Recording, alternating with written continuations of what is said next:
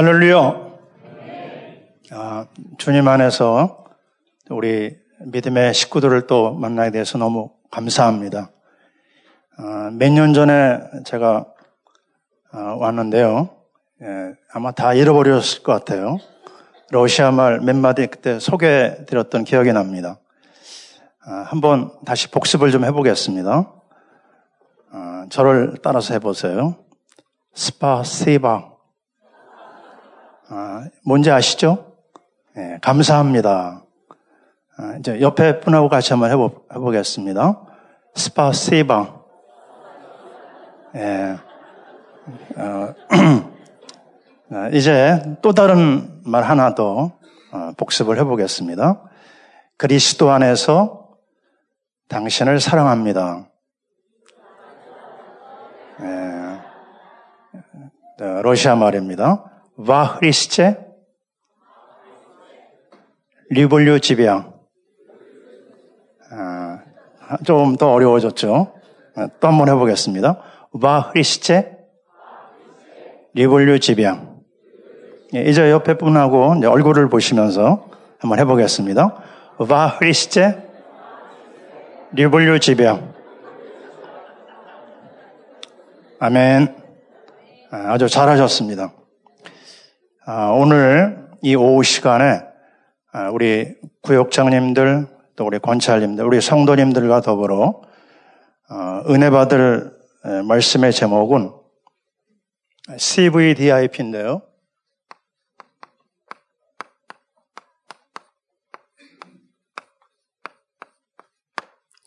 어, 2018년 우리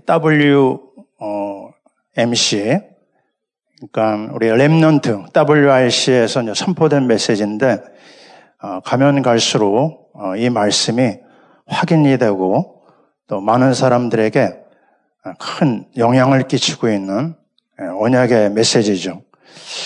어, 특별히 요셉이라고 하는 한 인물이 어, 우리 복음을 증거하는데 가장 예, 모델이 되는 걸 알 수가 있습니다. 그래서 이제 새해를 출발하는 우리 구역, 또 우리 구역장님들, 어, 이 말씀이 신비에 새겨지는 어, 귀한 시간이 되길 바랍니다. 네, 박스를 제가 좀 그리겠습니다.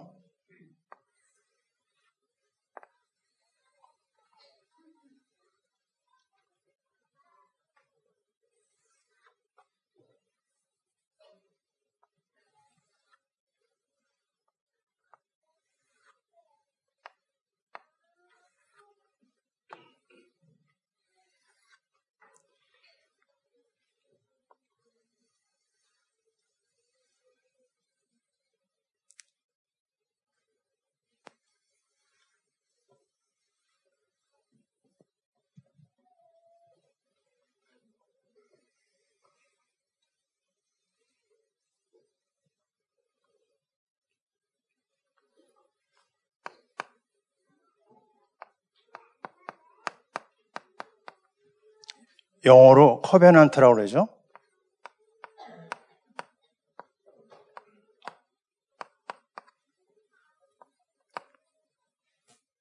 둘째는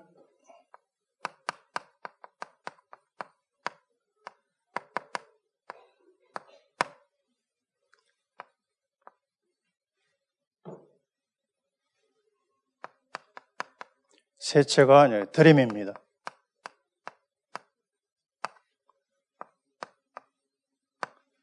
네, 제가 이미지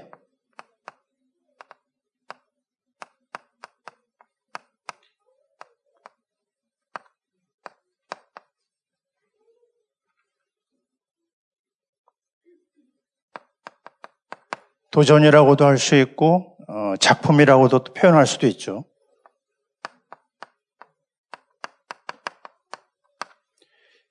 어, 이제 새해를 시작하면 어느 기간이나 어, 새로운 각오를 하게 되고 또 어, 일반적으로 부흥을 향하여 움직임을 갖게 됩니다. 일반적으로 어, 교회에서 강조하는 것은 열심히 하자, 열심히 믿자, 열심히 모이자 이런 말을 많이 하게 되는데요. 아, 우리 복음 운동은 아, 조금 또 어떻게 보면 굉장히 많이 다릅니다. 출발 자체가 아, 우리에게 있지 아니하고요. 하나님의 언약에서 시작을 합니다. 우리에게는 열심 가지고는 어, 세상을 이길 수 없거든요. 세상 현장을 장악하고 있는 악한 세력은 열심 그 말에 아주 코웃음을 칩니다. 우리 선교사들이 아주 특별한 사람들이 많잖아요. 열심히 특심인 사람들이 대단히 많은데 그 열심 가지고는 흑암 세력을 꺾을 수가 없어요. 우리 성도들도 마찬가지입니다. 그래서 우리에게 있는 아주 강력한 최고의 무기가 뭐냐면요. 바로 언약입니다. 아, 오늘 우리가 요셉에 대한 말씀을 하는데 그 요셉의 중요한 출발대 어디냐면요. 창세기 12장 1절입니다. 왜 요셉은 저 뒤에 있는데 창세기 12장 아브라함의 말씀을 어, 우리가 어, 터치를 해야 됩니까? 바로 아브라함이 이 언약 12장 1절 그리고 2절을 가지고 네, 시작을 하죠. 아, 그러면 우리는 언약에 대한 얘기를 하면서 언약이 뭘까?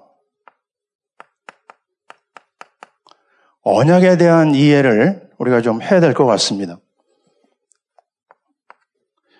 그 세상은 계약이라는 말이 있어요.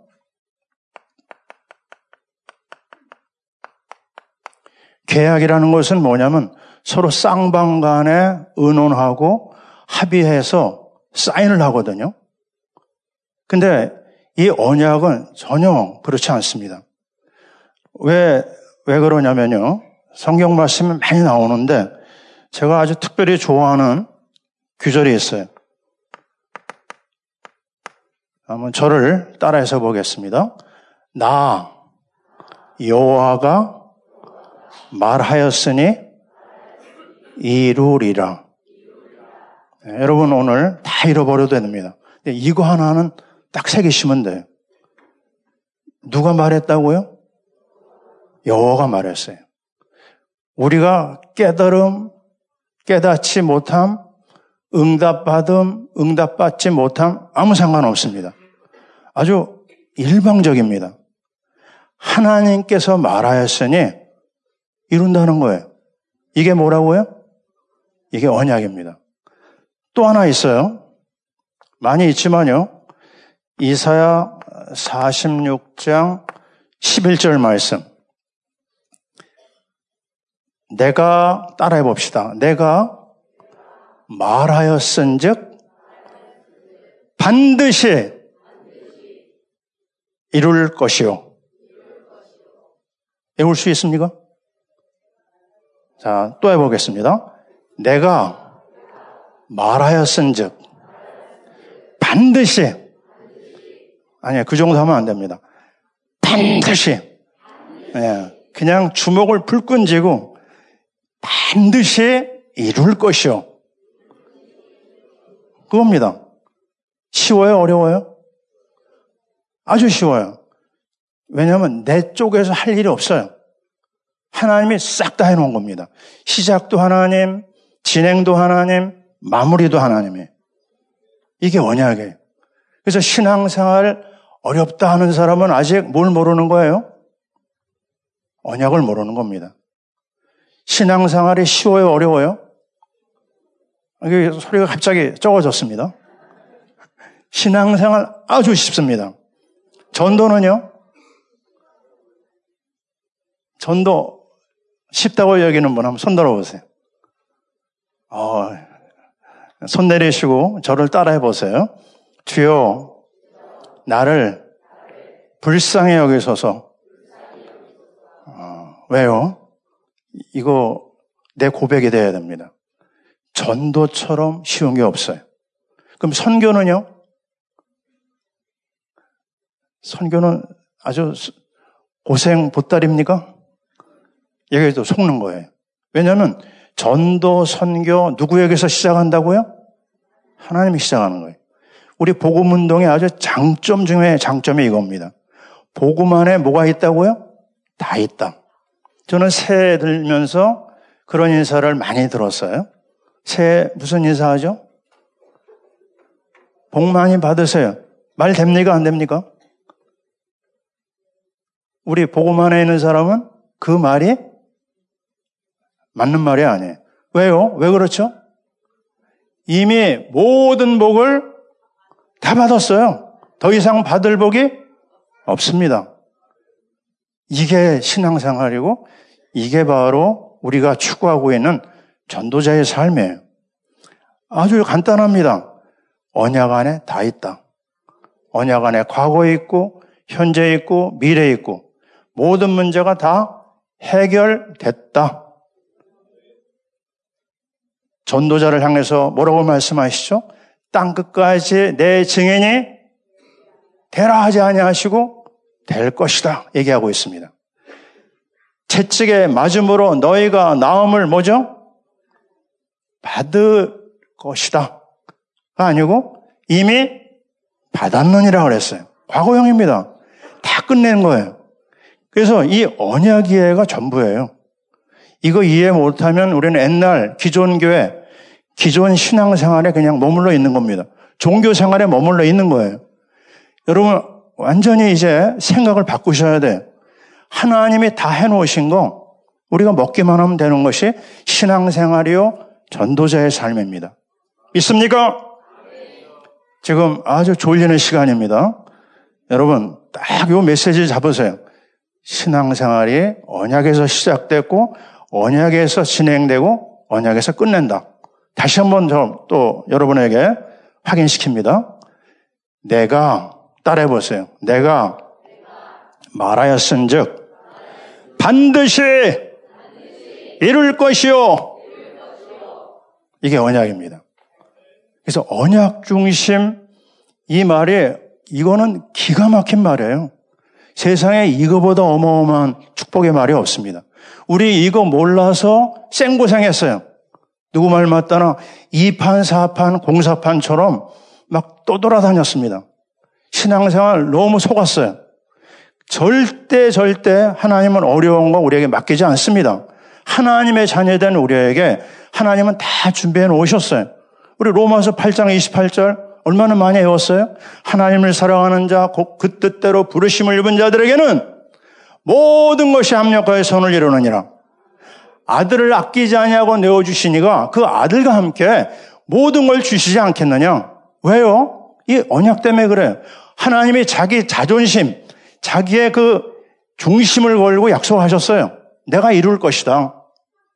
여러분 그런 말 많이 합니다. 아, 나 아직 복음의 뿌리가 안 내려서요. 절대 그런 말 많이 쓰지 마세요. 여러분 이미 복음을 다 뭐죠? 받았습니다. 여러분 다 받은 거 가지고 그거를 누리시면 됩니다.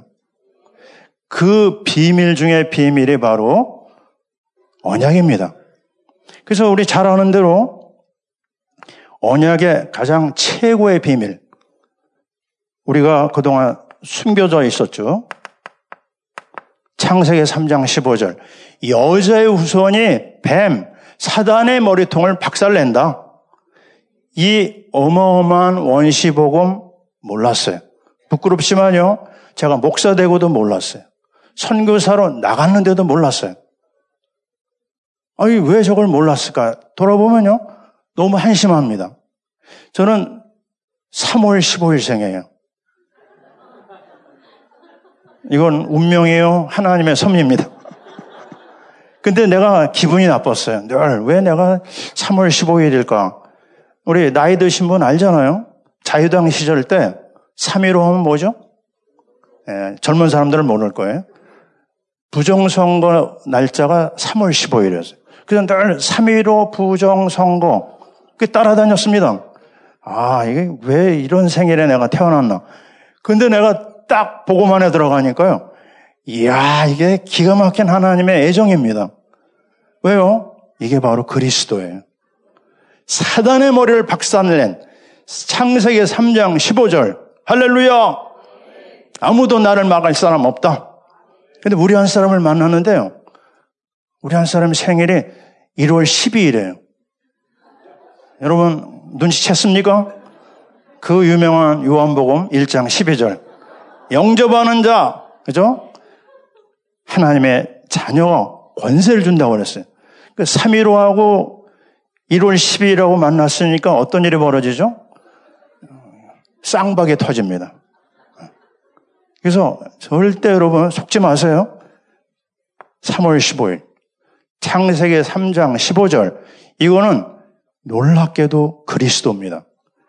우리의 모든 죄와 저주를 해결하신 제사장 그리스도. 하나님 만나는 길 선지자 그리스도.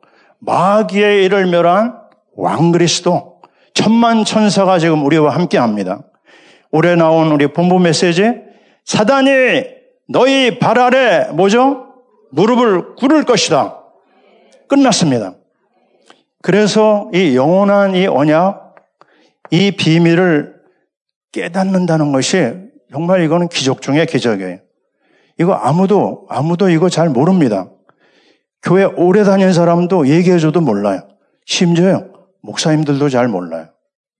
그런데 이 비밀을 설명하기 위해서 하나님은 아브라함의 가문을 불러냅니다. 딱 그거예요. 이거 설명하기 위해서 아브라함, 이삭, 야곱, 요셉을 불러내세요. 그 비밀이 뭐냐? 12장 1절입니다. 본토 친척 아비 집을 떠나 내가 내게 지시한 땅으로 가라 그랬어요. 제가요, 이 인터넷 안에 다 뒤져봤습니다. 유명한 목사님들 설교도 보고 이렇게 저렇게 다 찾아봤는데요. 이 12장 1절을 설명한 설교가 아무 데도 없었어요. 이야, 이거는 정말 마귀의 속임이다. 이걸 어떻게 푸냐면요. 어, 하나님께서 그 명령하신 대로 순종하면 복을 받는다. 이런 식으로 해석이 되어 있더라고요. 그럴까요? 아닙니다. 가나안 땅. 내가 내게 지시한 가나안 땅. 이 가나안 언약. 왜 그렇게 중요하죠? 그 가나안 땅에 누가 오신다고요? 메시아가 오십니다. 그 메시아가 오시는 그 땅을 바라보기만 해도 하나님의 은혜와 구원에 임했어요. 아브라함에서 끝나지 않습니다. 여러분 아시잖아요? 이삭한테 뭐라고 그랬죠? 애굽으로 내려가려고 그러니까 내가 내려가지 말고 이 땅에 거주하라고 그랬어요. 이삭의 그 말에 순종합니다. 그거 하나 때문에 뭐를 주셨죠? 백배의 복을 주세요. 굉장히 도덕적으로 좋은 영향을 끼치지 못했는데도 허물이 많은데도 백배의 복이 나옵니다. 야곱에게요? 야곱도 똑같은 가나안 땅 또 얘기하셨어요.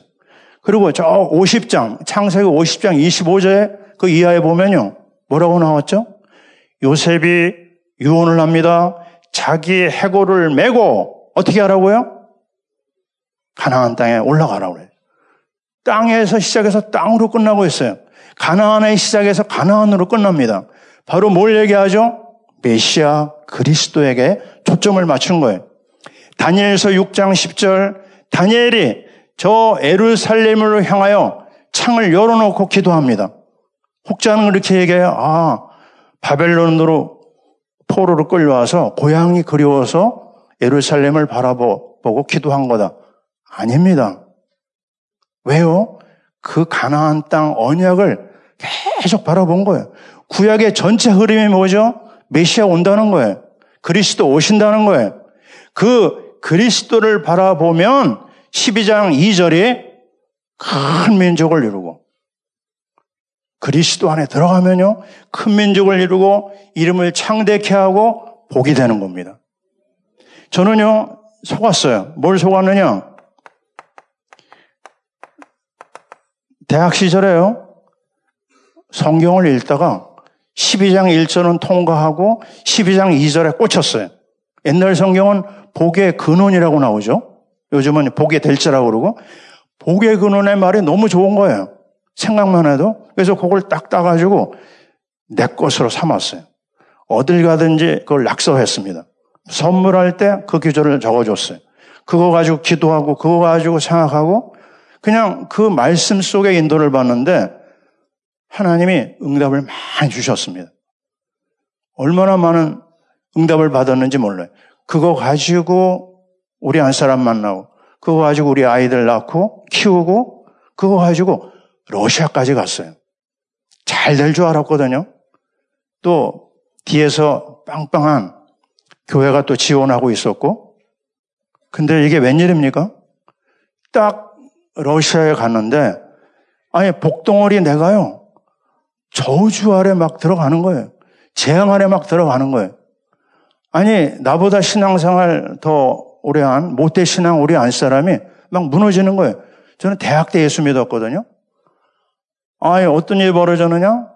우리 한 사람이 가출해 버렸어요. 가출한 선교사 들어봤습니까? 아니 기도 많이 하고 은혜를 많이 받는 우리 한 사람이 딱 사로잡혔어요. 악한 영이. 이상하죠? 예배 드리기도 하는데 예배 끝나고 오면 막 싸움이 벌어지는 거예요. 우리 오늘 아들 목사도 같이 왔는데요. 우리 아이가 그러는 거예요. 아, 우리 지옥이었어요. 왜요? 신앙상 그렇게 잘하는 우리 안 사람이 왜 그랬을까요? 계속 꼬이는 겁니다. 막 그냥 도망 다니고 붙잡아 오고 그리고 막 아파트에서 떨어지려고 하고요. 예? 자살하려고 그러는 거예요. 이거 향수병인가 해가지고 한국에도 왔었는데 해결되지 않아요. 뭔지도 잘 모르겠어요. 우울증에서 더 깊은 단계로 막 들어가는 거예요. 여러분, 뭔지 알겠습니까? 악한 영의 역사가 우리를 공격하는 겁니다. 근데 나는 그냥 이름만 보게거는 그거 가지고 했는데 안 되는 거예요. 나중에 막 펑펑 울기도 하고요. 그냥 내가 여기 왜 왔나? 이거 철수해야 되지 않나? 막 이런 지경까지 들어갔습니다. 근데 언제 이게 꺾였느냐? 12장 1절 속으로 들어갈 때 하나님께서 그걸 싹 해결해 줬어요. 할렐루야!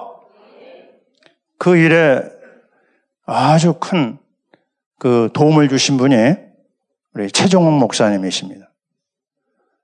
애원교회 장원주 목사님이 나를 붙잡고 계속 얘기를 하는데 러시아까지 오셔서요. 그 저한테 얽힌 것들이 너무 많다 보니까 제가 이 운동에 들어오질 못했어요. 그랬더니 정 목사님이 한국에 돌아가셔가지고 우리 최종원 목사님을 저 때문에 파송을 하셨어요. 목사님 앞에 제가 꼼짝 못합니다. 목사님이 우리 신학교 아주 최고 선배시거든요.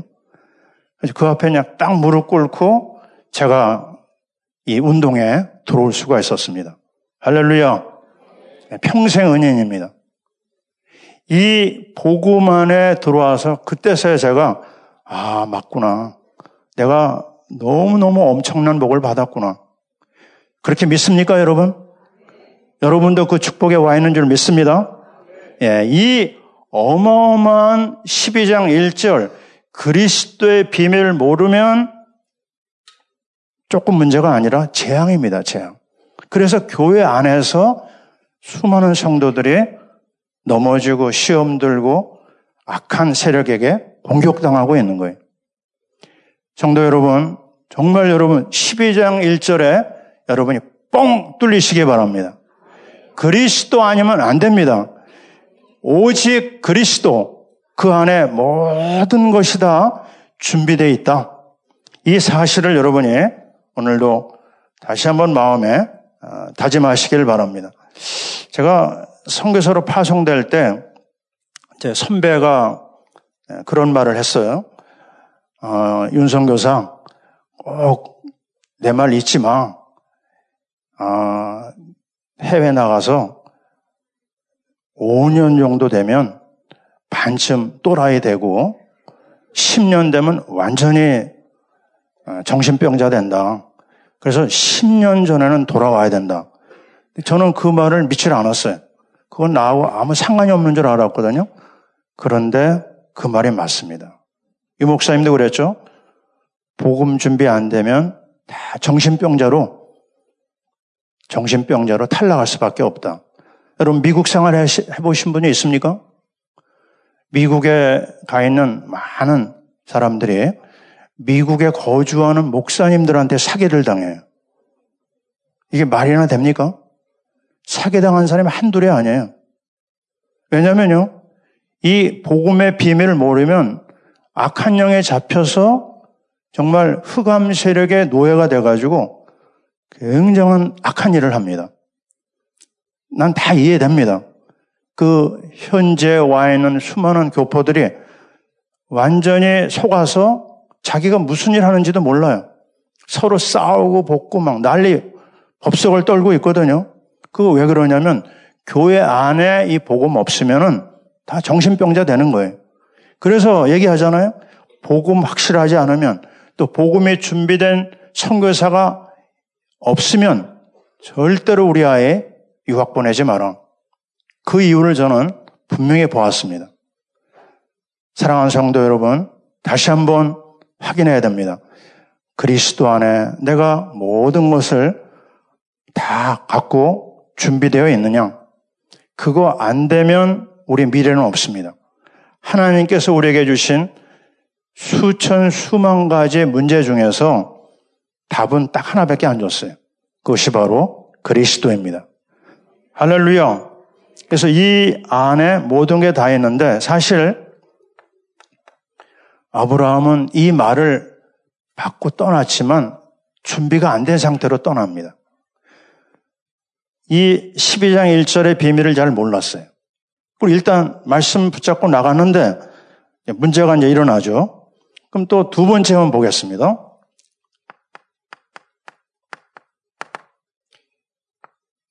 (12장) (3절에) 보면 너로 말미암아 천하 모든 민족에 복을 받는다 이런 말이 나옵니다.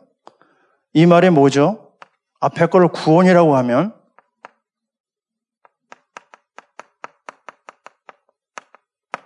12장 3절은 선교입니다. 이거를 조금 풀면요. 창세기 1장 27절 하나님의 형상 구원이죠. 그리스도죠. 그러면 거기에 바로 이어서 생육, 번성, 충만, 정복, 지배라고 하는 미션의 말씀이 28절에 따라 붙습니다. 우리 마태에 가면요. 1 플러스 1 상품이 있잖아요. 하나 사면 그냥 하나가 따라옵니다. 이게 무슨 얘기죠? 이 구원의 축복을 받는 사람은 이 부분은 선택의 필수예요. 다시 질문합니다. 구원받은 사람은 선교가 필수일까요? 선택일까요? 필수입니다. 내가 골라내는 게 아니에요. 그냥 따라오는 겁니다. 이해되십니까? 선교는 아무나 하나 뭐 이런 아니냐 아무나 다 받은 겁니다. 예수 안에 있는 사람은 다 깨닫지 못해서 그렇지 와 있습니다. 이 선교를 아까도 말씀드렸지만요 마귀는 굉장히 속이고 있어요. 전도 어렵고 선교는 특별한 사람만 하고 아닙니다. 하나님께서 제일 귀하게 여기는 사람이 전도자잖아요. 선교사잖아요. 근데 이거를 어떻게 바꾸냐면 복음이 약하니까 머리를 막 쓰면서요. 사람들이 인본주의를 씁니다. 그럼 거기에 뭐가 따라오겠어요? 생고생하는 거예요. 그래서 선교사들이 그 한국에 와서 보고할 때요. 뭘 많이 해야지 은혜가 되죠? 고생한 얘기를 많이 해야 됩니다. 그게 보고에 아주 필수예요. 그리고 행색이 어때요? 초라해야 됩니다.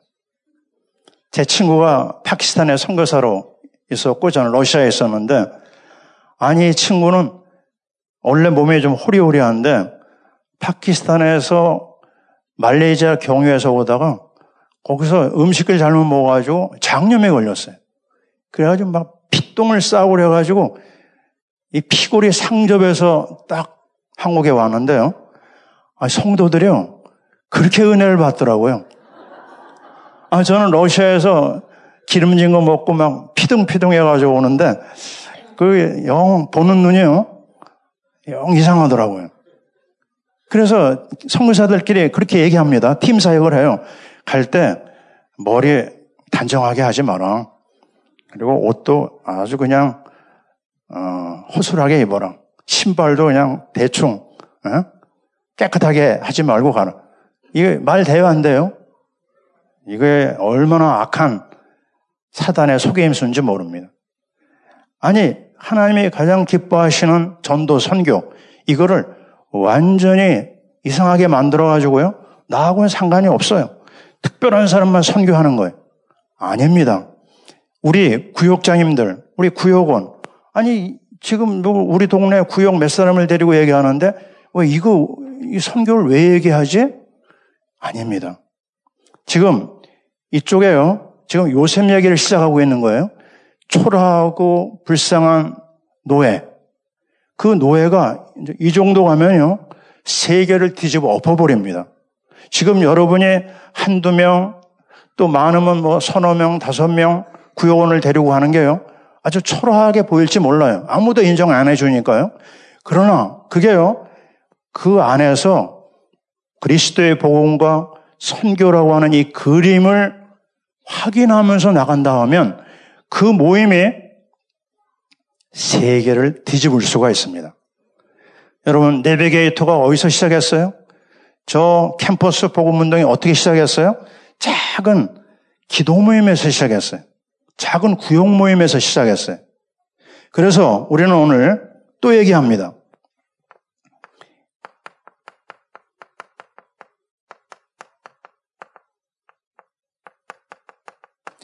12장 3절의 이 세계복음화의 미션은 정말 우리 구역에서 아주 중요한 거예요. 이거 빼놓으면요. 안고 빠진 찐빵입니다. 하나님이 제일 원하시는 거예요. 생명 살리는 하나님의 기뻐하는 구역에 대해야 될 줄 믿습니다. 그 다음에 세 번째는요. 신앙생활에 목표가 있어야 되지 않겠어요? 이 세계 선교 이것은 우리 생활의 끝입니다. 신앙생활에. 우리의 모든 종착역의 어, 신앙생활의 끝이 선교입니다. 잘 아시잖아요? 사도행전 1장 8절 땅끝까지. 마태복음 28장 19절 모든 민족으로 제자를 삼아 모든 민족입니다. 그 다음에 마태 마가 16장 15절이죠. 온 천하에 다니며 만민에게 만민이 나옵니다. 그 다음에 누가복음 29장 47절에 보면요. 모든 족속에 나와요. 에루살렘에서 시작된 회개 운동이 모든 족속에게 퍼져나갈 것이다. 요한복음 20장 21절 나도 너희를 파송한다. 예수님이 제자들을 선교를 위해서 파송하십니다. 아니, 아브라함이 너무 말을 안 들으니까요. 창세기 17장 5절에 보니까 뭐라고 말씀하시느냐? 99세 때 하신 말씀이에요. 아브라함이 99세 때. 내가 완전하니 너는 내 앞에 행하여 완전하라. 지금 여러분 몇 살이세요? 아, 9학년 계십니까? 9학년 9반 때 아브라함이 하나님 앞에 받은 말씀이에요. 그러면서 뭐라고 얘기하냐면 내 이름을 이제는 아브람이라 하지 아니하고 뭐라고요? 아브라함이라고 그랬어요. 아브라함은 한 가정의 아비거든요. 근데 아브라함은요. all nations 전 세계 열방의 압입니다. 이거 깨달으라고 자꾸 하나님의 푸시를 하고 있는 거거든요. 저와 여러분이 누구라고요? 아브라함입니다. 여러분 여기 앉아 계시지만 전 세계 아버지요, 전 세계 어머니이십니다. 이거는 운명이요, 숙명입니다. 전 세계를 상대로 해서 여러분이 지금 여기에 앉아 있는 거예요. 그래서 꿈에도 잊지 말아야 될 부분은 뭐냐? 우리는 universal, 이 글로벌, 이런 세계적인 것을 가슴에 품어야 돼요. 왜 하나님이 이스라엘을 이렇게 큰 재앙 가운데 계속해서 허락을 했을까요? 이스라엘이 제일 하나님 앞에 마음을 아프게 한 것이 뭐냐면 Judaism입니다. 선민사상. 너희는 이방인, 우리는 선민. 너희는 개 같은 족속. 우리는 하나님의 백성. 하나님이 아주 싫어하시는 거예요. 너희를 택하면 너희를 통하여 전 세계 하나님의 이름을 드러내고자 함인데 이거를 이스라엘은 관심이 없었어요. 그러니까 하나님이 어떻게 하셨느냐? 강제로 뿌리 뽑아가지고 세계로 뿌렸습니다. 저는 폴란드 아우스비치에 가봤거든요. 어마어마한 재앙. 그게 계속 이스라엘에 이어집니다. 이유는 뭐죠? 선민사상이에요. 나 하나에 머무르면요. 하나님 아주 싫어하십니다. 왜 그 부흥하던 에루살렘 교회를 막을 내리고 안디옥 교회로 촛대로 옮겼을까요? 마찬가지입니다. 그 할례 받았느냐, 할례를 못 받았느냐, 이런 국수주의 같은 선민 사상에 빠져 있는 에루살렘 교회는 쓸 수 없었어요. 그래서 우리 교회는 우리 참사랑 교회는 뭘 하든지 간에 뭘 상대로요? 전 세계를 상대로 모든 일을 진행하고 계획하고 추진해야 될 줄 믿습니다. 제가 복음 받고 러시아에서요 큰 사고를 만났어요. 말씀드린 적이 있어요, 전에요. 아, 어느 날 우리 교회에서 예배를 드리고 있는데 경찰 두 명을 앞세운 마피아 20명이 쳐들어왔어요. 그리고 딱 서류를 내는데 보니까 나는 그 이름이 없습니다. 왜요? 엘친이라는 대통령이 종교법을 만들며 애국 사람은 아무 권리가 없도록 다 서류가 돼 있었거든요. 법 들어가니까 나는 아무 자격이 없는 거예요. 교회 뺏기고 또 집도 뺏기고 그리고 추방되다시피 제가 나와 아무것도 없었습니다. 왜? 왜 하나님이 이런 일을 허락하셨을까? 계속해서 하나님에게 물어보고 하나님의 인도를 받는데요. 깨달음이 왔어요. 뭘 깨달았느냐? 아, 내가 복음은 알았지만 이 부분에 있어서 하나님의 마음을 몰랐어요. 하나님은 땅끝 만민 천한 만민을 얘기하는데 나는 그 러시아 빼체르보르그라는 그 도시에 콕 박혀가지고 떠날 줄 몰랐어요. 이해되십니까? 러시아 전체를 내다본 것도 아니고 그 옆에 유럽이 있는데 유럽도 그냥 뭐 한 달에 한 번 핀랜드 사역하는 정도로 나는 선교한다 이런 생각을 했습니다. 이게 하나님의 마음에 들지 않은 거예요. 그 하나님의 나를 강제로 뽑아내 가지고요. 전체를 보게 하셨습니다. 여러분, 쫓겨 나는 길을 택하겠습니까? 안 되잖아요. 그죠? 어떻게 해요? 눈을 열어야 됩니다. 전 세계를 내다봐야 돼. 이 오금동에서 이 복음을 놓치면요. 이 선교의 비밀을 놓치면요. 오금이 절입니다. 여러분 잊지 마세요. 여러분은 세계적인 축복을 받은 사람을 불러내셨어요. 생각도 모든 삶도 세계에 맞춰야 됩니다. 그래서 하나님이 이거를 깨닫기까지 그냥 사방으로 문제를 터트리십니다. 이 세계복음화는 우리가 해도 되고 안 해도 되는 게 아니라 반드시 인도를 받아야 될 축복의 자리인 줄 믿습니다. 그래서 오늘도 우리는 또 얘기합니다. 그리스도와 세계복음화. 이게 전부구나. 그런데 사실 이 부분에서도 아브라함이 잘 몰랐어요. 근데 세계복음화도 잘 몰랐어요. 이게 아브라함에게서 잠깐 하나님의 은혜가 임하지만요. 선교의 빛이 없었습니다. 이삭 때 가서도 그 부분이 잘 안 나타나지 않았어요. 야곱에게도 나타나지 않았어요. 그런데 자 보세요. 창세기 37장 구절을 한번 보겠습니다. 우리가 아까 읽은 말씀이죠.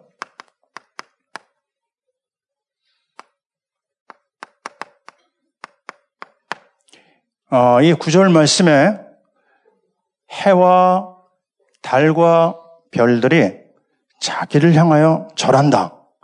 두 번째 꿈이잖아요. 어, 근데 이 꿈을 가만히 생각을 해보는데요. 자, 꿈 얘기하면 우리 또 이게 조금 해야 되겠죠? 세상 꿈은 어떤 꿈이죠?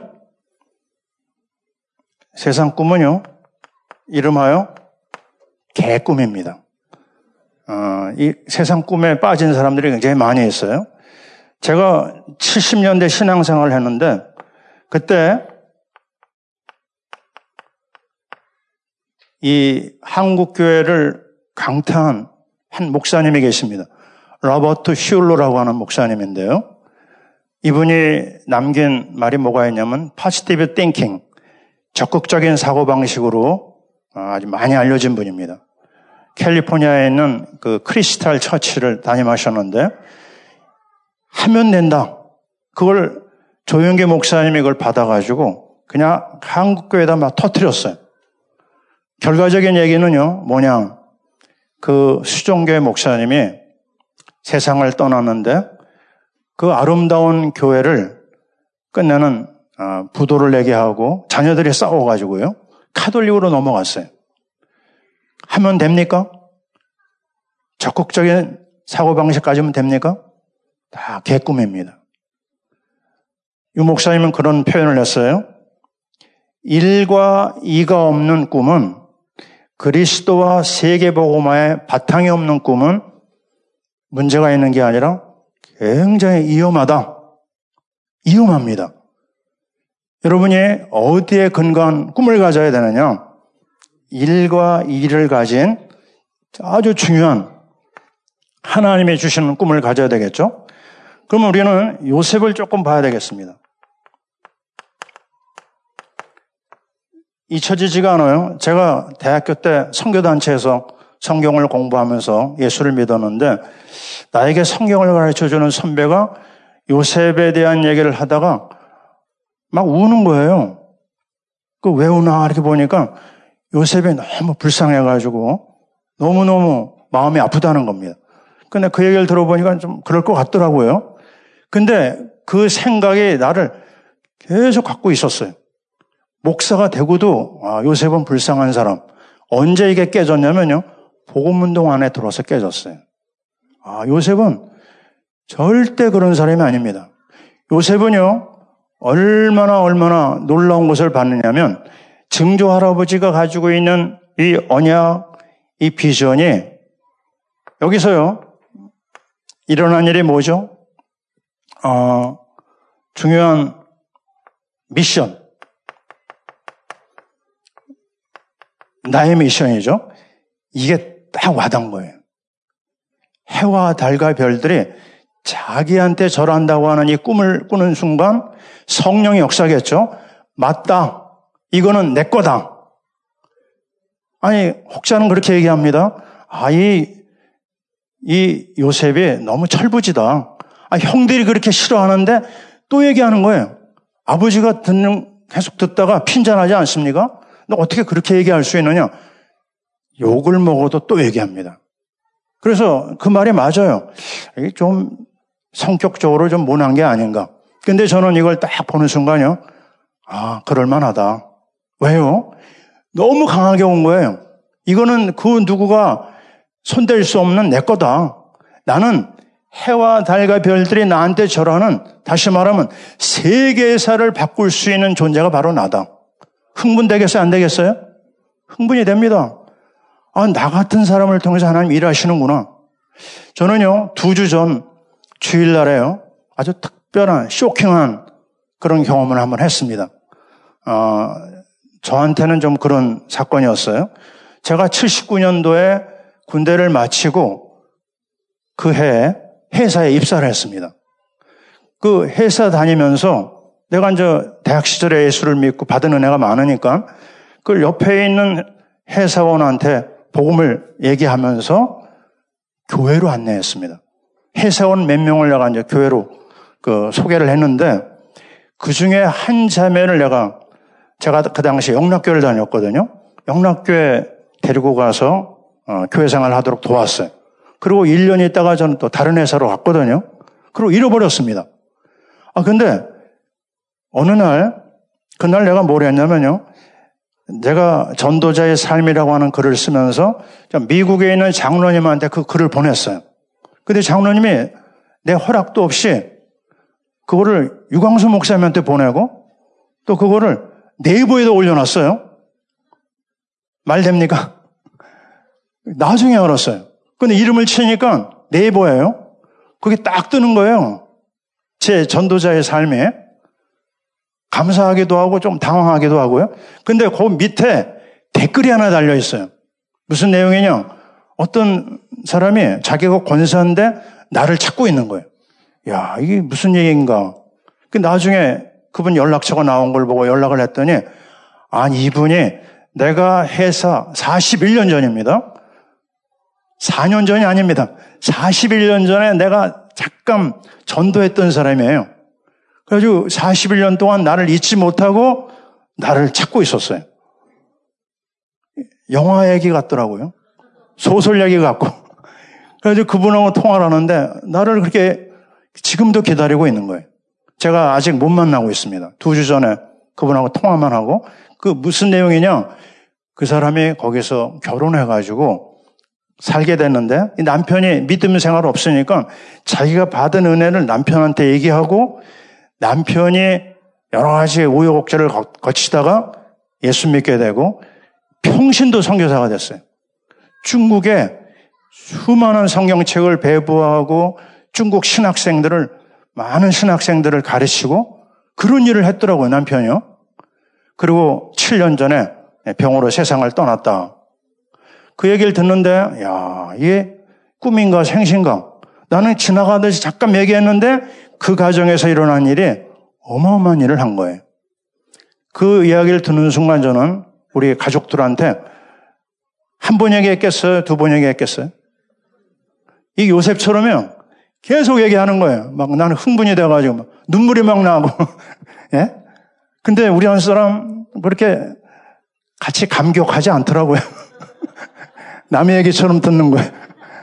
여러분, 지금 내가 왜 이런 예화를 듭니까? 요셉이 이건 막 보통 충격이 아니었어요.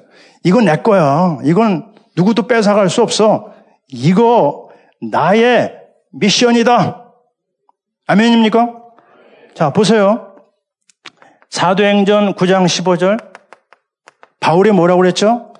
바울의 요절입니다. 인생 요절. 이방인과 임금들과 이스라엘료에 택한 나의 그릇이다. 이걸 붙잡고 달려갔어요. 그리고 어마어마한 일을 했습니다. 가이사 앞에 서게 되고. 제가 여러분에게 지금 왜 이런 말씀을 드릴까요? 이 1과 2가 여기 와서 폭발해야 됩니다. 아, 이거 우리 목사님 말씀하시는 거, 우리 장로님 말씀하시는 거, 전도사님 말씀, 그게 아닙니다. 이게 내 거예요. 이거 아니면 나는 살아야 될 이유가 없어요. 있습니까? 이 부분이 우리 구역자님들이, 권찰님들이 딱 가슴에 가져야 돼. 난 이거 하다가 죽을 것이다. 이게 나의 유언이다. 사도행전 20장 24절 나의 달려갈 길과 곧 주 예수께 받은 사명 곧 은혜의 복음을 증거하는 일을 마치려 하면은 뭐죠? 나의 생명을 조금 더 귀한 것으로 여기지 아니하노라. 바울은 이 복음 때문에 생명을 걸었어요. 이 미션이 바로 저와 여러분의 것입니다. 그래서 우리는 오늘도요, 또 얘기합니다. 자, 정말 내 것은 나의 미션은 무엇이냐? 저는 한 가지 나의 미션이 있습니다. 선교 선동꾼. 우리 아들이 있고 또 우리 교회에서 청년들이 같이 왔어요. 다 제 영향을 받은 같이 선교하는 팀을 하나님이 허락하셨습니다. 저는 그렇게 믿습니다. 내가 만나는 사람들은 구원받는 정도가 아니다. 몽땅 다 선교사다. 그 마음을 가져 갖게 하셨는데 하나님 그런 열매를 주시는 거예요. 하나님이 은혜를 주시는 겁니다.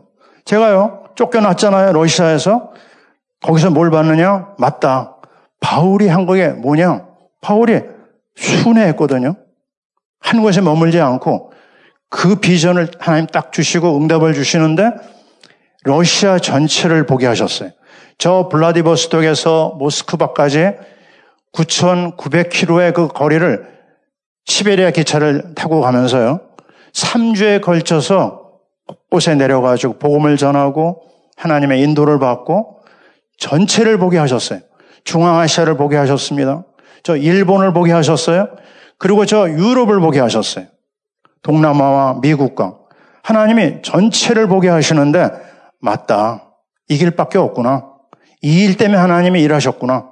쫓겨난 게 축복이에요? 저주예요? 축복입니다. 너무 감사한 거예요. 이거를 깨닫게 해주려고 하나님이 나를 뽑아내셨구나. 아니, 저 러시아 꼭대기에 올라가면요. 하바롭스크라고 있습니다. 하바롭스크에 이 복음을 합동 측 선교사님한테 전했어요. 우리 복음운동을 제일 방해하는 데가 어디예요? 합동입니다. 고신. 합동 측 선교사가 한 번 딱 구원의 길 메시지를 듣더니요. 눈이 열리고 귀가 열렸어요. 그 어디에서도 그런 경험이 없었다고 그래요. 그래가지고 그분과 그때부터 만남이 시작되고 그분에게 기도 수업 영상 메시지 훈련을 시키고 계속 진행하는데요. 그분이 합숙 훈련을 받았어요. 그분이 딱 결단을 내렸습니다. 그 아들을 또 소개해줘가지고 아들도 훈련시키고 아들도 하루는 나한테 와서 이러더라고요. 집에서 반대해도 나 이거 끝까지 하겠다고. 아멘. 이게요. 정말 하나님이 하시는 일은 상상할 수가 없습니다. 저는 고신층 목사님을 지금 계속 연락을 주고받고 있는데요. 고신이 그냥 고신이 아니잖아요. 근데 이 구원의 길 십자가의 복음을 듣고 우리 흐름을 타고 있어요. 같이 훈련을 받고 있습니다.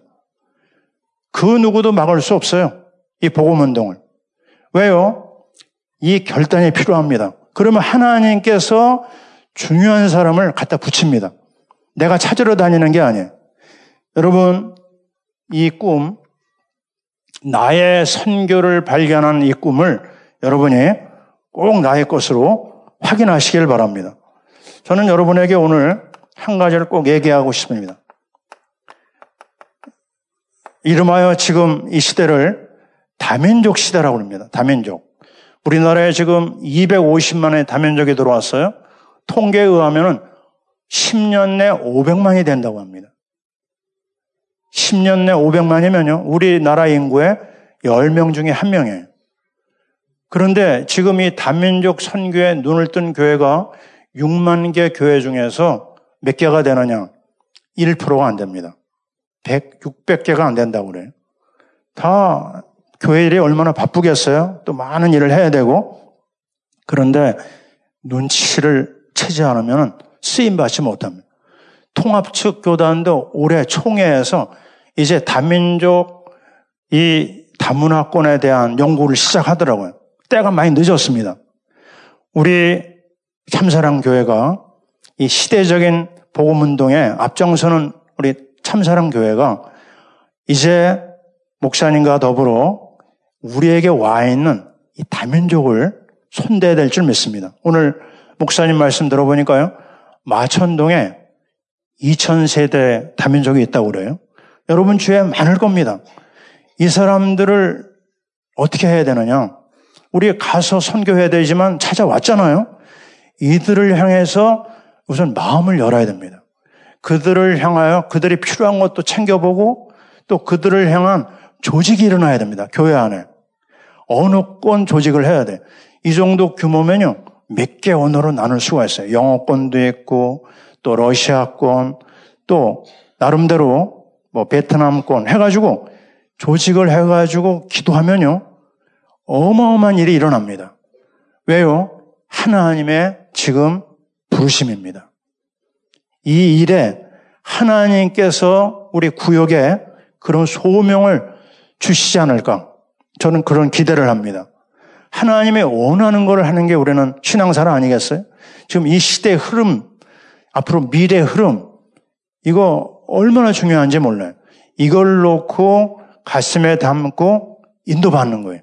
그러면 가장 중요한 부분이 뭐가 나오느냐? 한번 따라해 보겠습니다. T, C, K. 예, 제3 문화권 아이들이라고 그러잖아요. 유 목사님이 계속 강조합니다. 이번에 어, 본부 메시지에 그 일곱 응답 중에도 또 나오죠. 2, 3, 7과 더불어 이 R와 치유와 T시키가 나오는데 이게 왜 이렇게 중요하냐? 조금만 생각해도 알 수 있어요. 성경에서 쓰임받은 하나님의 사람들은 100% T시키입니다. 이중 문화권, 이중 언어권. 요셉이요? 아랍, 어, 이집, 이집트와 뭐죠? 유대의 피가 있잖아요. 이중 언어 할 수 있죠? 모세 뭐죠? 똑같습니다. TSK. 다니엘 이중 문화권. 또 이사야 다 이중 언어권입니다. 그리고 신약에 들어가서 바울을 말할 것도 없죠. 그 여러분이 알고 있는 실라 로마 사람입니다. 디모데 아버지가 어느 나라 사람이에요? 헬라 사람. 그리고 우리가 알고 있는 마가라 하는 요한. 마가는 로마 이름입니다. 로마 시민권을 갖고 있는 거예요. 그래서 베드로의 통역으로 마가가 쓰임 받았어. 전부 다 중요한 사람들이 TCK예요. 그래서 우리 성도들, 우리 교회 방향이 뭐냐? TCK를 찾아내야 돼. 그들을 키울 수 있는 사람을 찾아내야 됩니다. 그렇지 않으면 이 글로벌 시대에 하나님의 역사하심을 우리는 따라갈 수가 없어요. 얼마나 중요한 사람들이 우리 앞에 지금 숨겨져 있는지 모릅니다. 어쨌든 이런 그림을 그리면서 우리는 여기로 들어가야 되죠. 이건 뭐죠? 이름하여 그림입니다. 창세기 41장 38절. 바로가 말합니다. 이 요셉을 만나고 나서 뭐라고 해야죠? 우리가 하나님의 영에 감동된 사람, 이 요셉을, 요셉 같은 사람을 어디서, 어디서 구하겠느냐? 굉장히 충격받고 한 말이에요. 왜 이런 말을 하죠? 아니, 노예 출신에 불과한 이 사람이 어떻게 바로의 마음을 감동시킬 수 있었을까요? 그 이유는 무엇일까요? 그 배경이 무엇일까요? 우리는 작년부터 계속 듣고 있는 얘기가 있어요. 새 틀을 짜라. 애틀을 깨고 새 틀을 짜라. 새 틀이 뭐죠? 미래입니다. 미래.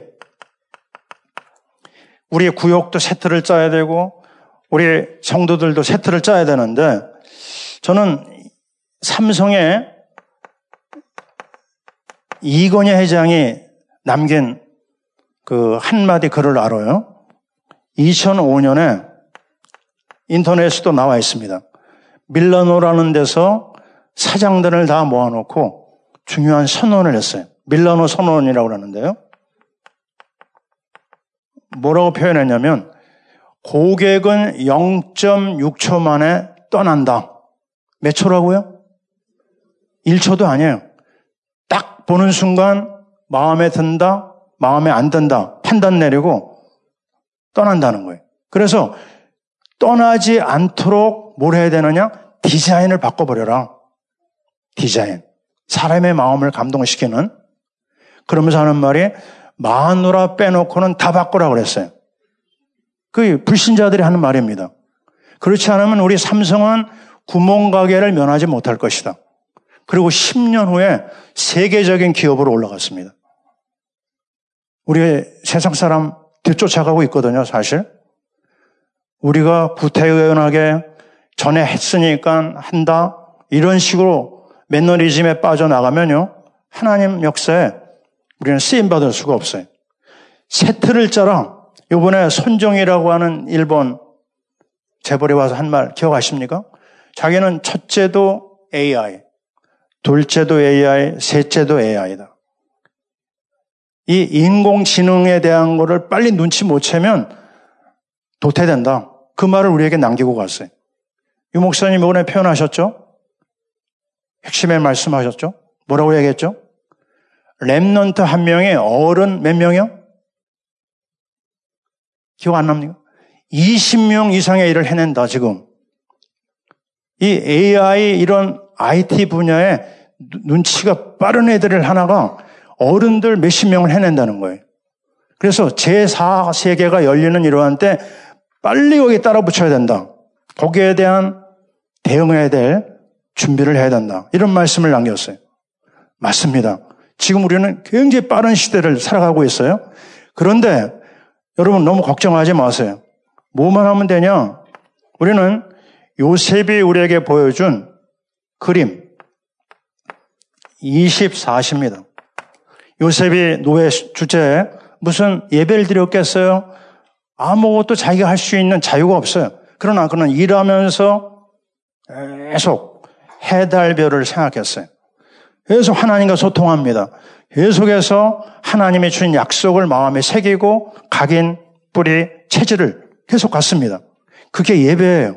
24시 생각하고 24시 하나님 바라보고 24시 언약을 붙잡는. 그러니까 하나님 어느 날 25라고 하는 하나님의 응답으로 인도받게 되는 겁니다. 여러분, 여기 앉아 계시지만 집에 두고 온 빵 생각하면요. 그거는 예배가 아니죠. 내가 어느 자리에 있든지 간에 하나님과 언약으로 소통한다고 하면 그게 예배입니다. 언제 어디나 다 소통할 수 있는 거예요. 저는 91년도에 러시아로 파송됐는데요. 그때 계속 생각한 게 뭐냐? 하루 종일 아침부터 저녁까지 러시아 생각만 했어요. 그게 참 신기하죠? 아무 생각이 안 나요. 러시아. 내가 한 번 답사 갔다 왔는데, 그땐 소련이었죠. 소련을 보는 순간 내 마음에 막 뜨거운 게 일어났어요. 소련, 나는 가야 된다. 근데 하나님에게 응답을 받고 싶은 거예요. 계속 하나님한테 물어봅니다. 내가 소련 선교사 맞습니까? 한 번은요, 교회에서 장례가 났어요. 버스를 타고 내가, 아, 이 송파구에 올림픽 경기장을 막 지나갑니다. 근데 내 마음에 뭐가 들었냐면, 하나님, 나 지금 잠깐 눈을 감을 테니까 기도 끝나자마자 소련에 관련된 것이 눈에 띄면 나는 소련 선교사입니다. 이상한 기도를 했어요. 그리고 1분도 안 돼가지고 눈을 딱 떴는데 그 올림픽 경기장 벽에요. 뭐가 붙어 있냐면 프레카드가요. 소련 모스크바 발쇼의 발레단 광고가 딱 있는 거예요. 뭐예요? 하나님 응답하신 거예요. 그리고 그 해 제가 소련 선교사로 갔습니다. 보세요. 하나님은 계속 집중하면요. 어떻게든지 길을 열어줘요. 역대하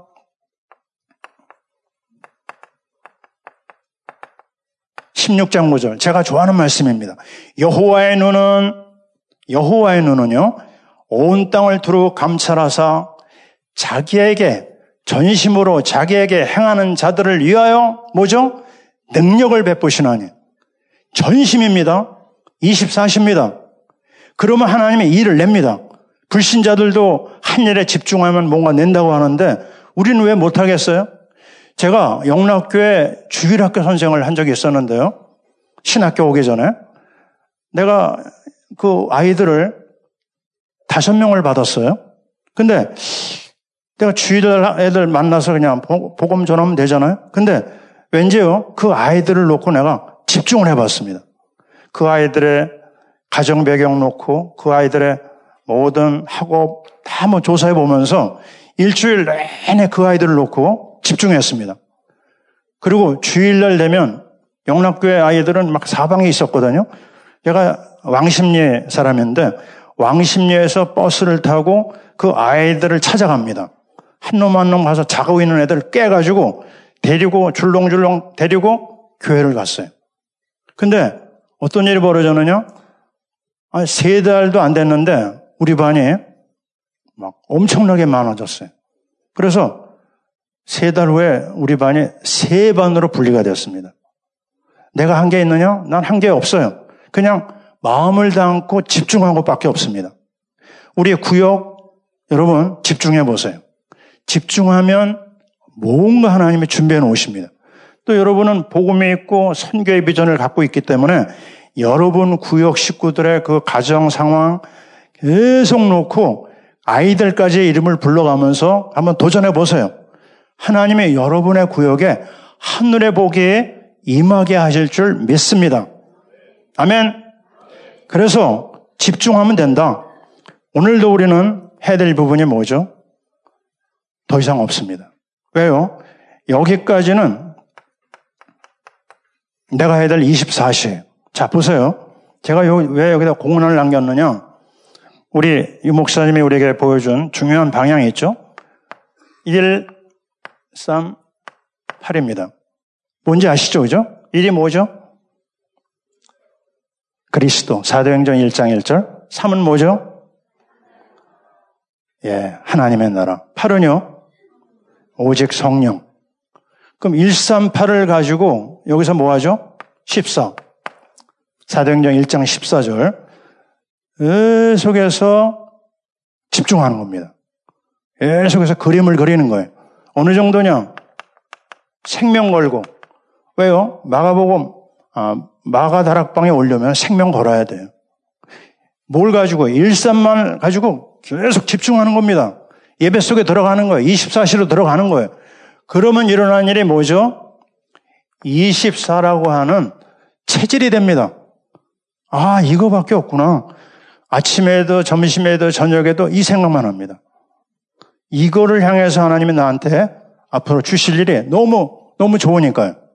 그러면 이 24가 지나면 여기 뭐가 기다릴까요? 25가 기다립니다. 자, 그럼 여기서는요, 성경 구조를 세개 적습니다. 41장 43절 어, 45장 7절 50장 20절. 자, 보세요. 제일 먼저 41장 43절은 총리로 임명이 됩니다. 이거 수고하고 애써서 된 게 아닙니다. 일방적으로 하나님이 주신 응답이에요. 그렇죠? 하나님 주신 거죠. 두 번째, 45장 7절은 뭐죠? 거기에 이렇게 얘기합니다. 나를 팔았으므로 근심하지 마소서. 당신들과 당신의 후손을 이 땅에 남기기 위해서 나를 부르셨습니다. 요셉이 한 말이에요. 이게요, 얼마나 놀라운 축복입니까? 여기서 이스라엘이라고 하는 민족이 생기는 거예요. 요셉 한 사람 때문에 이스라엘이라는 나라가 생겼어요. 이게 작품 아니고 뭐겠습니까? 작품 중에 최고의 작품을 마스터피스, 걸작이라고 하잖아요. 큰 작품이 만들어집니다. 근데 여기가 끝이 아니에요. 뭐가 남았습니까? 세 번째가 50장 20절에 여기 뭐라고 했냐면 많은 민족을 많은 백성을 살리기 위해서 나를 부르셨다 이렇게 얘기합니다. 이게 바로 우리가 지금 얘기하고 있는 세계 선교입니다. 자, 보세요. 이쪽에 요셉은 노예에서 시작을 했는데 이쪽에 가니까요. 세계를 살리는 사람으로 완전히 변화가 된 거예요. 이런 대박이 어디 있겠습니까? 여러분 삶 속에 이러한 응답이 임하게 될 줄 믿습니다. 자, 이제 우리 마무리를 해야 되겠어요. 도전입니다. 도전. 작품을 하나님이 다 준비해 놓으시고 이제 여러분이 믿음으로 합해서 도전만 하면 돼요. 저는 고린도후서 4장 7절 이하, 8절 이하에 보면은 이런 말이 있어요. 사방으로 우겨쌈을 당하여도 쌓이지 아니하고 꼬꾸라뜨림을 당하여도 망하지 않는다. 여러분에게 지금 사방 팔방으로 어떤 위기를 만난 사람도 있을 거예요. 또 문제와 사건과 질병과 또 여러 가지 일이 어려운 사람도 있을 겁니다. 괜찮습니다. 그게 하나님이 우리에게 주신 응답받을 수 있는 절호의 찬스예요. 저는 쫓겨고 나서, 쫓겨나고 나서 응답을 너무 많이 받았어요. 문제를 통해서 복음 안에서 이게 축복이구나. 복음 없으면요, 문제 없는 것도 저주고, 문제 온 거는 더 큰 저주입니다.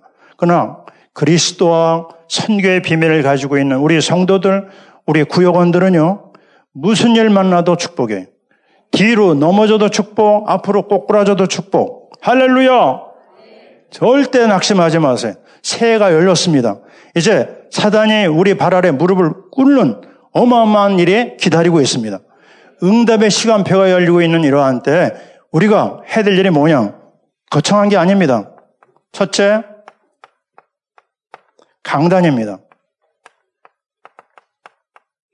제가 여쭤봅니다. 자, 오늘 아침에 강단 말씀을 들었어요. 제목을 애울 수 있는 사람 한번 손 들어보세요. 예, 지금 10분의 1도 안 들었습니다. 오늘 아침, 예, 집에 가서 이제 애우시면 되죠, 그죠? 예, 그냥 넘어갑니다. 아, 무슨 말이냐? 사도행전 2장 42절에 저희가 사도의 가르침을 받아 서로 교제하며, 뭐죠? 러시아 성경을 보니까 빠스다야나 항상이란 말이 붙어 있더라고요. 이 강단의 말씀은 언제요? 항상입니다. 월요일 날 되면 뭘 붙잡고 시작해요? 강단. 화요일 날은요? 강단. 수요일, 목요일, 금요일, 토요일, 주일 계속 주일 강단을 다시 한번 정리하고 거기서 메시지를 뽑아내고 거기서 기도 제목을 잡는 거예요. 강단 놓치면 우리는 유리방황합니다. 아멘이죠? 우리 구역원들은 우리 목사님의 이 강단 메시지가 구역원에게 흘러가도록 다리 역할을 하는 거예요. 이해 안 되는 부분은 설명하시고 또 그걸 가지고 스스로 또 은혜 받아야 돼. 이게 나에게 있어야 될 가장 중요한 최고의 축복인 줄 믿습니다. 이 강단 포럼이 되느냐 안 되느냐는 우리에게 모든 게 걸려 있어요. 이 부분을 가지고 양식을 때를 따라 우리 구역원들에게 나눠주셔야 됩니다. 그리고 우리는 계속 얘기하는 대로요. 현장, 현장이 있는 구역 식구가 되어야 돼. 목사님을 통해서 들었어요. 여기 전도팀이 다섯 팀이 움직이고 있다고요. 여러분이 그 팀에 합류하시고 또 아니면 여러분 스스로 만드셔도 됩니다. 근데 혼자 하는 것도 좋지만 꼭 팀이 돼야 돼. 바울이 왜 크게 쓰임 받았고 베드로가 수자자인데도 크게 쓰임 받지 못한 이유는 베드로는 별로 팀이 없었어요. 바울은 어디 가든지 팀을 만듭니다. 그리고 순회합니다. 그래서 여러분이요 전도 잘하는 사람 옆에 가서 그 새치기를 하세요. 가서 어울리세요. 이 전도의 축복처럼 하나님이 큰 축복이 없습니다. 이 현장 전도, 내가 현장에 나와서 인도받는 그 흐름을 타는 게 얼마나 중요한지 몰라요. 거기서 영혼을 볼 수 있고, 거기서 현장의 문제를 알 수가 있어요. 그러면서 놓치지 말아야 될 거, 말씀드린 대로, 다민족에 대한 가슴을 매일 가져야 돼요. 하나님이 제일 좋아합니다. 다민족 놓치면 하나님 너무 싫어하세요. 우리를 부른 이유는 이방을 살리라고 부르신 거거든요. 그래서 우리 젊은 사람들은 그 많잖아요. 그죠? 요즘 얼마나 젊은 사람들 많아요. 영어 못해도 괜찮아요. 이제는 한국말 잘하는 다민족이 너무나 많습니다. 그들과 어울리고 그들의 필요를 이, 이해하고 그들을 도와주는 겁니다. 그리고 구역에서 중요한 부분이 뭐냐면 마무리가 좀 어, 헌금 얘기로 끝나게 되는데요. 어, 물질 있는 곳에 뭐가 있죠? 마음이 있습니다. 누가복음 6장 38절에 주라 그리하면 너에게 줄 것이니 곧 후이되어 누르고 흔들어 넘치도록 하여 너에게 안겨주리라. 아멘. 여러분 하나님 앞에 드렸는데 열심을 내고요. 베푸는데 열심을 내면 다 돌아옵니다. 이거를 우리 구역원들한테 심어주지 않으면요. 그거는 나쁜 게 아니고 죄입니다, 죄. 말라기 여러분 말씀 아시잖아요? 3장 8절, 9절, 10절 이하에 뭐라고 그랬죠? 11조는 하나님의 집에 양식이 있게 하라고 그랬어요. 하나님의 집에다가 우리가 예물을 드리는 것은 너무나 당연한 겁니다. 그 11조를 통해서 하나님이 주시는 복이 얼마나 큰지 너희에게 그 복을 붙지 아니하나 뭐 해보라고요? 시험해 보라고 그래요. 시험해 보라는 말은 여기밖에 없어요. 여러분, 헌금을 통해서 믿음이 자랍니다. 절대, 그건 절대적이에요. 헌금 잘 안 한다? 그 사람 믿음 없는 사람이에요.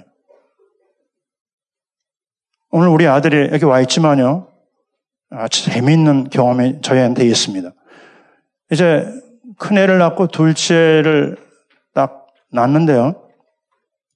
동네 아줌마가 우리 이상 목사 한 10개월쯤 됐을 때 어디를 나, 나가라고 그러는 거예요. 우량하대. 우량하대, 그래서, 어이, 왜 우량하냐. 그래서 갔는데 1등이 됐어요. 아, 점, 젖을 먹어가지고 젖살이 막 이랬거든요. 근데 그렇게 끝난 줄 알았는데 CF 모델이 거기 들어왔어요. 배지멸을 아십니까? 막 벌벌벌벌 기어다니는 그게 우리 아이였습니다. 텔레비에 막 나오더니 조금 있으니까 그 미디어에 막 퍼지는 거예요. 잡지에도 막 나오고 어느 날 지하철을 딱 탔는데 거기 우리 아들이 지하철에 붙어 있어요. 어 그래가지고 얘가 그냥 나는 그때 그 12만 원 받을 때였거든요. 교육 전도사. 막 돈을 가지고 들어오네요. 네? 돈뿐만이 아닙니다. 하나님의 은혜가 막 임하는데요. 이게, 이게 뭘까? 나중에 알았어요. 아, 태어날 때부터 우리 아이들 이름으로 11조를 했거든요. 감사원금을 하고 조금 커서는 성교원금 세 개를 꼭 교회 앞에 갖고 갔습니다. 근데 이게 소문이 나가지고 제가 명성교회 출신이거든요. 명성교회 막 주일학교 애들이 헌금하느라고 막 난리가 났어요. 엄청나게 헌금을 하더라고요. 왜요? 증거가 있으니까요. 지금까지 우리 아이들 보면요. 하나님 어떻게 키웠는지 신기합니다. 아니, 미국 유학이 그 쉽겠어요? 어렵겠어요? 미국 유학까지 갔다 왔어요. 그 엄청난 돈을 하나님 다 주시고 하늘과 땅의 복에 다 임합니다. 제가 왜 이런 얘기 할까요? 우리 구역원들 잘 보세요. 우리 구역자님들이 11조 하도록 도와야 됩니다. 감사원금, 선교원금, 이게 그 사람들의 믿음을 성장하는데 결정적인 역할을 합니다. 엄청나게 많은 증거를 하나님 주셨어요. 어, 제가 오늘 이거 다 하면은 미션이 떨어지니까요. 어, 다음에 또 하겠습니다. 네, 불러주시면. 어쨌든 오늘 우리 구역장님 어, 정말 한 해를 시작하면서 요셉이 가지고 있었던 CVDIP 여러분 그림이 그려집니까? 어렵지 않습니다. 언약과 세계보고말을 나의 것으로 딱 붙잡는 이 미션 이거 가지고 뭐 한다고요? 24시로 들어가라. 그러면 계속 꼭 있다 보면 25가 열립니다. 내가 손댈 수 없는 하나님의 응답이 막 쏟아져요. 가만히 있는데 막 주소 담기도 바쁩니다. 그러면 영영, 영원한 응답이 나와요. 우리 후손이 그 다음 후손으로 계속 이어집니다. 또 뭐가 기다리죠? 237. 전 세계가 내 지역이다. 내 성교지다. 열립니다.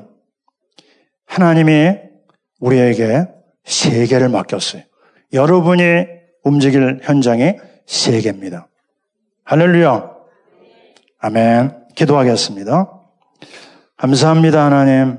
우리 사랑하는 삼사랑교회, 우리 성도님들, 우리 구역장 권찰님들, 하나님께서 오늘 요셉의 CVDIP가 가슴에 새겨지고 하나님 앞에 사람 앞에 금그릇 구역 금그릇 가정이 되게 하시고 정말 하나님이 우리에게 주시는 하늘의 복과 땅의 복을 다 받아 누리고 전 세계를 향하여 뻗어나가는 우리 참사랑교회 성도님들 되게 하여 주옵소서. 예수님 이름으로 기도하옵나이다. 아멘.